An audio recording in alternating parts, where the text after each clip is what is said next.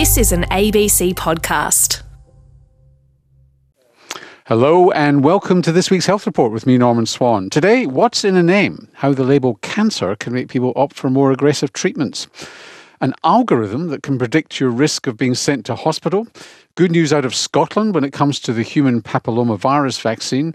And how many cigarettes are in a bottle of wine? The health risks of smoking are pretty clear, but when it comes to alcohol, the news headlines can be a little bit more confusing. That's especially so if you're drinking in moderation, behaving yourself to one or two standard drinks a night. British researchers have recently tackled this tangled web with a paper that aims to calculate the overall lifetime risk of cancer that's linked to drinking alcohol. We're Spoil Sports, as always. And the senior author of this research is Nick Sheron, a professor of population hepatology at the University of Southampton. Welcome to the Health Report, Nick. Hi there. You're the first professor of population hepatology we've had on the Health Report. I don't think there are many, actually. Hepatology being the study of liver disease. Liver disease, yeah. So tell us about this study. Well, we've known that alcohol is a carcinogen for many years, many epidemiological studies. It causes around about 7 different types of cancer, and in the UK it's around about 1 in 20 cancers are alcohol related. And whereas everybody knows of the links between smoking and cancer, much fewer people are aware of the links with alcohol. It's around 1 in 8 in the UK. And this is really problematic because people just simply don't have the information that they need to make informed choices. And so we set about trying to improve that situation a few years ago, and also to try and talk about risk. We're not very good at talking to people about risk. So we asked ourselves a very simple question: as far as cancer is concerned, in a non-smoker, how many cigarettes are in a bottle of wine? And the results were surprising. Which is not the disgusting thought that you're stubbing your cigarettes out in the wine. It's the equivalence. It was. We wanted to try and create a little bit of a mental image that people would remember. And hopefully we've succeeded. Anyway, the results were surprising. So for men, it's 5 cigarettes, and for women, it's 10 cigarettes. There's a big gender difference. And which cancers? So the cancers that alcohol causes, firstly, they tend to be the cancers that come into contact with alcohol. So mouth, throat, gullet, and then it misses out the bit in the middle, and rectum and rectum. And then in addition to that, we have the liver, possibly the pancreas, and perhaps most importantly, certainly for this piece of work, breast cancer is strongly associated with alcohol. So if on average you drink a bottle of wine for your lifetime, it puts your lifetime risk of cancer breast cancer up by about 10%. Now, if breast cancer was really, really rare, that probably wouldn't matter very much, but breast cancer is incredibly common. Around about 1 in 10 women will get breast cancer, and so the absolute risk is around about 1%, something like that. And you also looked at if you actually amped it up and you were drinking more than one bottle of wine, let's say 3 bottles of wine, the difference separates even more widely. Yeah, so the risks, the health risks for alcohol, for cancer, they tend to be linear. So they're in a straight line, they start from 0, and then they go up in a straight line. So 1 bottle of wine for women, 10 cigarettes, 2 bottles, 20 cigarettes, 3 bottles, 30 cigarettes. For some of the other health complications from alcohol, specifically liver disease, the risk is a curved line. It goes up higher, steeper and steeper the further you go out. It's an exponential relationship. Even higher if you're overweight or obese because of fatty liver. Well, that's absolutely true. And bear in mind that there's a couple of caveats with what we're saying. Firstly, we're not in any way saying that an average smoker has the same risk as someone who drinks 1 or 2 bottles of wine a week. And the reason for that is that 10 cigarettes might seem like a lot to a non-smoker. The average smoker smokes between 80 and 100 cigarettes a week. So the health hit is much, much higher. So what are you supposed to do with this information? Well, I think first of all, to put it in context. So the risk is around about the same. Drinking a bottle of wine a week is about the same risk as driving a car for 50 years. So, and it's the same level of risk.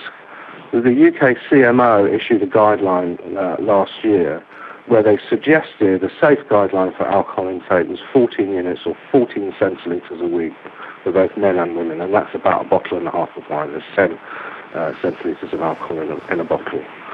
Now, that level was set where the risk of death from alcohol is 1 in 100, in other words, 1%. And that's a risk that a lot of people will be prepared to negotiate on the basis that they really enjoy drinking alcohol. And the majority of people, certainly in European culture and developed countries, like drinking alcohol. So it's giving people a frame of reference. If you're drinking a bottle of wine a week, then the risk is about the same as driving.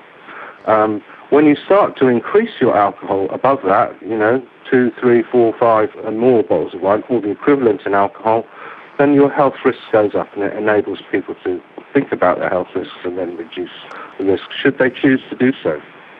Of course, the risks of alcohol are, as you've illustrated, more complex than smoking. Smoking is largely a variety of cancers and heart disease and stroke, whereas alcohol is violence, crashing your car, etc., etc.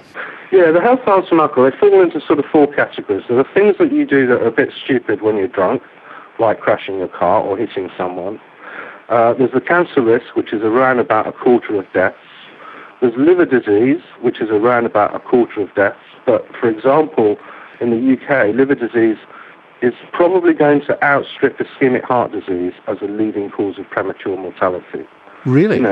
And that is because people die from liver disease in their 30s, 40s, 50s, 60s. The average age of death is 50, and the average age of death from heart disease and also smoking-related diseases is much, much later. And then the final quarter is hypertension and ischemic heart disease. And it used to be thought that a very low dose of alcohol could be in some way protective. But a very important paper in The Lancet this week, which you may have seen, completely trashed that as a myth. It's due to confounding, and there's no health benefit from drinking levels of alcohol. So keep it safe. Nick Sheron, thanks for joining us. You're very welcome. Professor Nick Sheron is a liver doctor at the University of Southampton, population hepatology. Across Australia, you're listening to RN's Health Report with me, Norman Swan. What a difference, and this is related, this next story, because it's all about risk and risk perception. What a difference a word makes when it comes to important decisions you might make about cancer treatment. A Canadian study has found that when the word cancer is used, even when the tumour is relatively harmless, the person's attitude becomes more fearful and colours their decision making. The study asked people about hypothetical scenarios around early thyroid cancer. There's been an epidemic of this diagnosis linked to an epidemic of CT scans of the chest, which have picked up thyroid nodules as an incidental finding because the neck has been caught up in the scan. Trouble is that while under the microscope these nodules have cancerous features, the vast majority won't progress. This study looked at whether our feelings about exactly the same tumour change according to the name. The paper's lead author was David Urbach, Surgeon-in-Chief at the Women's College Hospital in Toronto, and I spoke to him earlier today. We sample people who don't have any history of cancer or any problem with thyroid cancer to ask them about different scenarios related to having a thyroid cancer. We presented people with pairs of scenarios and asked them to state which one they preferred. What does preferred actually mean? Preferred meant which scenario they would rather have. We were presenting them a scenario with a list of different attributes, one of which may have been treatment, but it just asked them to distinguish which one, from their perspective, was better. So was it better to have something called a thyroid nodule that had a risk of progression of 1% and was treated with just watchful waiting? Or was it better to have something called a thyroid cancer that had a risk of progression of 5% and would be treated with surgery? The specific things we looked at were what this disease was called. So if it was called a thyroid nodule, a thyroid tumor, a thyroid cancer. We looked at whether the condition had a risk of progression or advancement of 1%, 2%, or 5%. Regardless of what it was called. Regardless of what it was called. And these are all presented in different combinations. And what did you find? So what we found were that they prefer to have something called a thyroid nodule more than they preferred to have something called a thyroid tumor. And what they least preferred was to have something called a thyroid cancer. For example, having something that was called a thyroid cancer was as bad as having a condition that had a 5% risk of progression as opposed to a 1% risk of progression. Now, this is not shocking. Most people would rather have the label nodule than cancer. But what can you infer in terms of day-to-day life in clinical practice or for patients who might have had a nodule turn up on an X-ray by accident? One thing that the study clearly shows us is that the word itself is important and it has outsized importance. The implication to doctors, for example, is that it's not just enough to think you're having a conversation with a patient where you provide different types of alternatives to deal with, what you believe is a low-risk cancer that may not require surgical treatment or may not require aggressive treatment. As a doctor, you may think you've presented all the pros and cons and risks and benefits, presented this bouquet of information to the patient, at which point they're going to make a rational decision that's best for them. What this tells us is that's not necessarily going to happen because the word cancer is so influential and has such profound social meaning that the patient may no longer take all these other factors into a very rational consideration and in fact make a decision that might be best for them, but that they might be so driven by the term that has this very profound meaning and may choose treatments that are more aggressive, such as surgical treatment, that may not be warranted and may not even be what they want deep down. And this is most acutely and more commonly found in prostate cancer. Really the elephant in the room is prostate cancer, which is much more common cancer and one which we've known for many years now. There is a very large subset of men who have early prostate cancers that are completely innocuous. They will never really progress, never cause death or disability in the lifetime of a man. Yet overwhelmingly, at least in North America, and I suspect this is true as well in Australia, men opt to have surgical treatment for these low-risk prostate cancers. It's been a challenge to try and understand exactly why that is. Why are people electing to have surgical procedures that give them a fairly substantial risk of very troubling side effects, even when they're told explicitly the treatment has no benefit? We know from experience this happens all the time. What we believe is that men with prostate cancer and alternately as well people with this thyroid cancer scenario are just being driven by the fact that the word cancer is being used, and cancer to them has this meaning, and the meaning is this is a disease that could kill them. It cannot remain in their body, and it needs to be surgically removed or treated very aggressively. Now, some people argue that we should change carcinoma in situ in breast cancer, early thyroid cancer, and early prostate cancer, and we should call them all nodules. Would that be conning patients? What we call these things is very important. It's obviously as well important to be honest with patients, and I think if something is a carcinoma, because the pathologist interprets that to be a carcinoma, then that has to be disclosed to patients. So I think we cannot use terms that are not scientifically correct or that are misleadingly wrong. What our challenge is to understand that this word is so loaded and so powerful that we have to redouble our efforts to make sure that patients really understand what we're talking about and to focus more on a discussion of natural history of the disease and the consequences of treatment, and really try as hard as possible to push away from the fear that we know is going to be associated with a diagnosis of cancer. Also important to realize is the doctors that are often having these discussions with patients are surgeons. We do not have great training in having what is really a very complex and nuanced and critical conversation about the nature of these patient fears that arise with a label like cancer. It takes special skills to really help people understand what the considerations are for treatments of some of these early cancers for which aggressive treatment is often not warranted. David Urbach, thank you very much for joining us on The Health Report. Thank you, my pleasure. David Urbach is Professor of Surgery at the University of Toronto. And now to that promised good news story out of Scotland, where they've looked at 8 years' worth of data on the human papillomavirus vaccine, which protects against cervical cancer.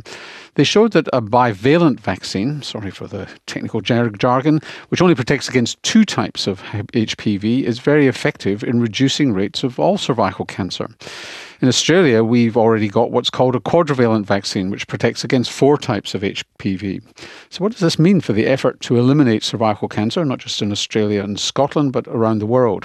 Associate Professor Julia Brotherton wrote a commentary on the research. She's the Medical Director of the VCS Population Health at the VCS Foundation in Victoria. Welcome to The Health Report, Julia. Thank you. So just describe the results of the Scottish study, because is 8 years really enough to tell you that you're eliminating cervical cancer? Yeah, well, I guess the answer is probably not.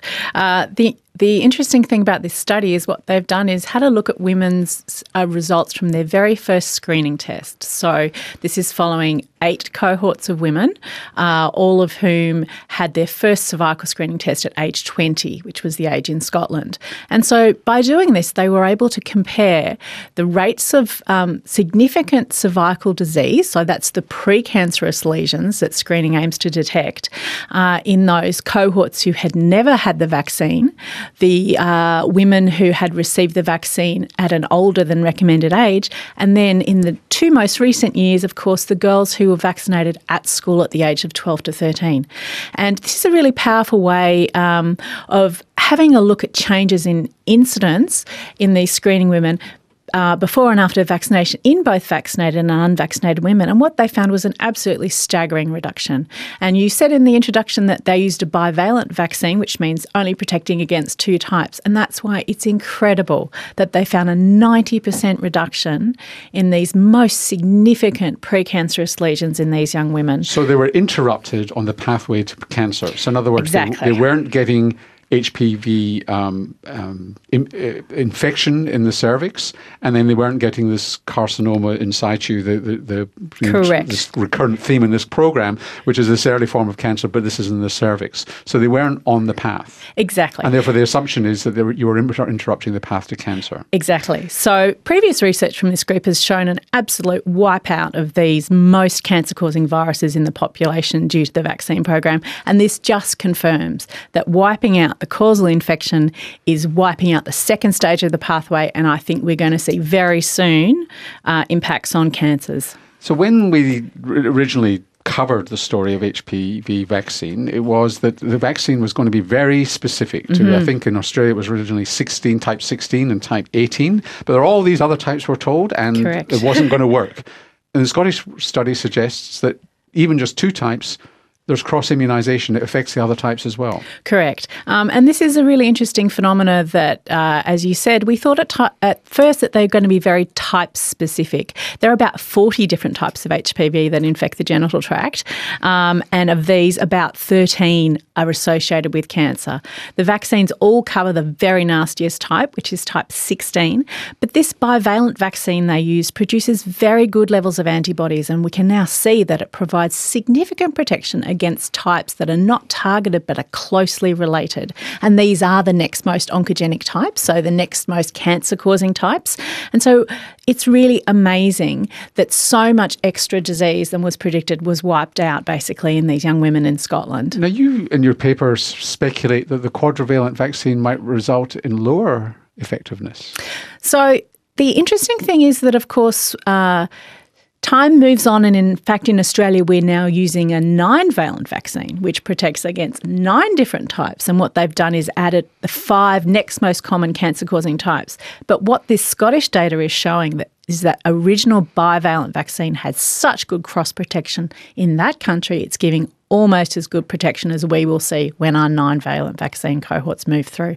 And this is a really significant issue. You're sidestepping my question because you actually said you thought there might be lower effectiveness from a quadrivalent than the bivalent. Why is that? Yeah. So the issue is that the quadrivalent and the bivalent vaccine both protect against 16 and 18. The other 2 types in the quadrivalent vaccine, so 4 types, are targeted against genital warts. So they're equivalent in that sense. However, the quadrivalent vaccine has got a different, what we call adjuvant system, so a different stimulator of the immune system that we put in vaccines. We know in head-to-head studies the bivalent vaccine produces much stronger immune responses, much higher antibody titers. And that's why we think this is specific to the bivalent vaccine, that very high cross-protection. So the big issue is the poorest countries of the world, the countries with the highest cervical cancer burden, still don't have these vaccines routinely. They have a choice between bivalent and quadrivalent. And this study challenges the idea that quadrivalent is necessarily better. If your program is about cancer prevention, this study shows the bivalent vaccine is an excellent choice for cancer prevention. Now, there's 3 doses at the moment of these vaccines. Do we need 3? No, we don't. Is this another surprise? We don't. So originally they certainly were trialled as 3 doses. We now actually only give 2 doses to people as long as they're 14 or under, and that's because we know if we space the doses more widely apart, we get the same level of antibody protection as we do with 3 doses. The next challenge is 1 dose enough? And there's a lot of emerging data that could possibly suggest that it is. In fact, there's randomised trials happening at the moment to see if 1 dose of vaccine could be enough. And of course, that would be a game changer for the poorest people in the world, where the biggest cervical cancer burden is. If 1 dose was enough, we could see mass vaccine campaigns, both genders, and really wipe out this virus. So watch this space. Here's the career-ending question for you, Professor Brotherton. What does it do for screening? We're just moving to 5-year screening for women.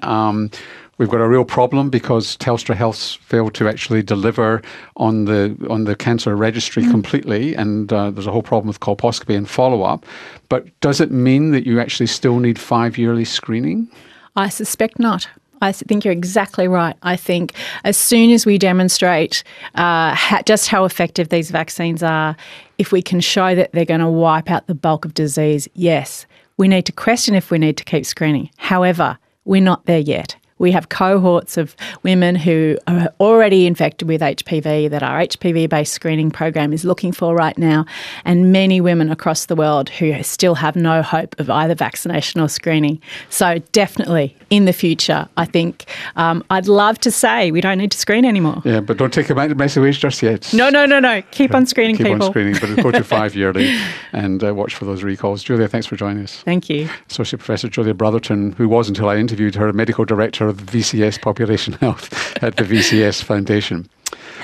A trip to the hospital is, of course, meant to get you well again, but best of all is when you're healthy enough to avoid it in the first place. A very significant proportion of hospitalisations in Australia are avoidable if people receive appropriate care in the community. The costs, both personally and in taxpayers' dollars, are enormous, not to mention that hospitals are dangerous places if you don't need to be there. So predicting someone's risk of going to hospital is important, but has been elusive. The Department of Health has been trialling a hospitalisation risk algorithm in a small number of general practices, and now the calculator is set to be rolled out more widely. One of the people involved in this research is Professor Michael Georgeff, founder of Precedence Healthcare, an Australian digital health technology company. Welcome to the Health Report, Michael. Hi. What is this algorithm? Just tell us how it works. The algorithm is a smart program that connects to the typical systems that run in a GP practice, that when you go to a GP, the GP types in your health information. This program connects to that record of your health, and then based on the data... So it sucks out data. Sucks out the data from your health record, based on the data that it gets. So this is the medical software that your doctor is recording the information into? Yeah, so when you go to your practice, the doctor records your information, whether you've got the same software that triggers your cervical cancer screen or something like that. Yeah, what your pathology, it takes your blood pressure, etc. So it uses that data to then predict, based on what medications you've got, based on what illnesses you have, to predict your likelihood of going to hospital in the next 12 months. Now, your interest for many years has been people with what's called chronic disease. In other words, you get a diagnosis and you're never going to get better from it. You've got diabetes, you've got heart disease, you've got dementia and so on, and you've been committed to actually helping this. So this is really people with chronic disease, and it's trying to prevent the stepwise downward progression to hospitalisation and eventually to premature death. And if you intervene, if you recognise that you're on the downward slope, intervening to try and keep you on the higher slope. Yes, exactly. The issue here is that, and what's important about this particular algorithm is that it works with the data that your GP has. So this means that your local doctor can, for the first time, be able to tell you, or in fact inform himself or herself, that you've got potentially a high risk of hospitalisation. And knowing that, I, as the doctor, can intervene to prevent that. Give us the elements that are in the algorithm. What are they taking out? I mean, if you, for example, if you want to predict your 10-year chances of getting heart disease, it's your dangerous cholesterol level, your blood pressure, whether you smoke, your age and so on. What are the predictors for hospitalisation? And fundamentally they're all the same. I mean, they're what medications you're on, they're the types of medications, they're what sorts of chronic disease you have, whether you have diabetes, whether you have asthma, whether you had cardiovascular disease, whether you smoke or not, whether you drink alcohol. So it's all those. So it's parameters. Multiple things brought together. Yeah. And how accurate is it in predicting whether or not you're going to go to the hospital? And over what time period? Yeah. So all we can say, it's as accurate as any other algorithm that. That's not really telling me much. Of 100 people scoring high on your algorithm, how many are going to be in hospital in 10 minutes? Yeah, on the 95% confidence level. It's accurate to 95%. So it may get 5% that are wrong. So when it says you've got a high chance of going to hospital, 5% of those may be wrong. Does it give the GP an action plan saying if you correct this, this is going to prevent, or does it say this is something you need to look at more closely because their chance of going to hospital in the next 3 months is high? It's a red flag. So the important thing is GPs, particularly with the with chronic disease, overwhelming the forcing them to manage a large number of patients in a longitudinal way, is really overwhelming. So there's very hard for a GP to keep track of. So one of the things that could happen here is that the GP over relies on the algorithm. And if there's no red flag, they think, oh, I can relax about Mrs. Jones in front of me, even though she looks dreadful, because the algorithm's not showing that she's heading for hospital. It's going to miss, no algorithm's perfect, it's going to miss some people who tomorrow will end up in an ambulance. Yes, absolutely. So I think it's I doubt that GPs, any intelligent GP would do that because they know so it's more of a red flag that is going to alert the GP to a potential issue that they may have missed because they're so busy looking at attending something. Now, you studied this in something called the healthcare home, which has been an experiment by the Commonwealth Government and 200 general practices to see if you could actually wrap such people with chronic illness around with care, comprehensive care. Did it make any difference? Did they manage to avoid hospitalizations? I think it's been tested in about 2 million people so far. Did they manage to avoid hospitalization in people? So those trials are very early stage. So the answer is we don't know yet. I mean, what we do know is that as you began the conversation, currently we have over 700,000 people go to hospital unnecessarily. And something's got to be done about it. We've got 3 million bed days that are preventable. 10% of hospitalisations preventable. And just in case they think this is a commercial conversation, this algorithm is going to be made publicly available for other people to use. Yeah, so one of the things that the Commonwealth has done is to make this algorithm available to anyone to use. Michael, thanks very much indeed. Michael Georgeff is founder of Precedence Healthcare and adjunct professor at Monash University in Melbourne. I'm Norman Swan. This has been The Health Report. Do join me next week. You've been listening to an ABC podcast. Discover more great ABC podcasts, live radio and exclusives on the ABC Listen app.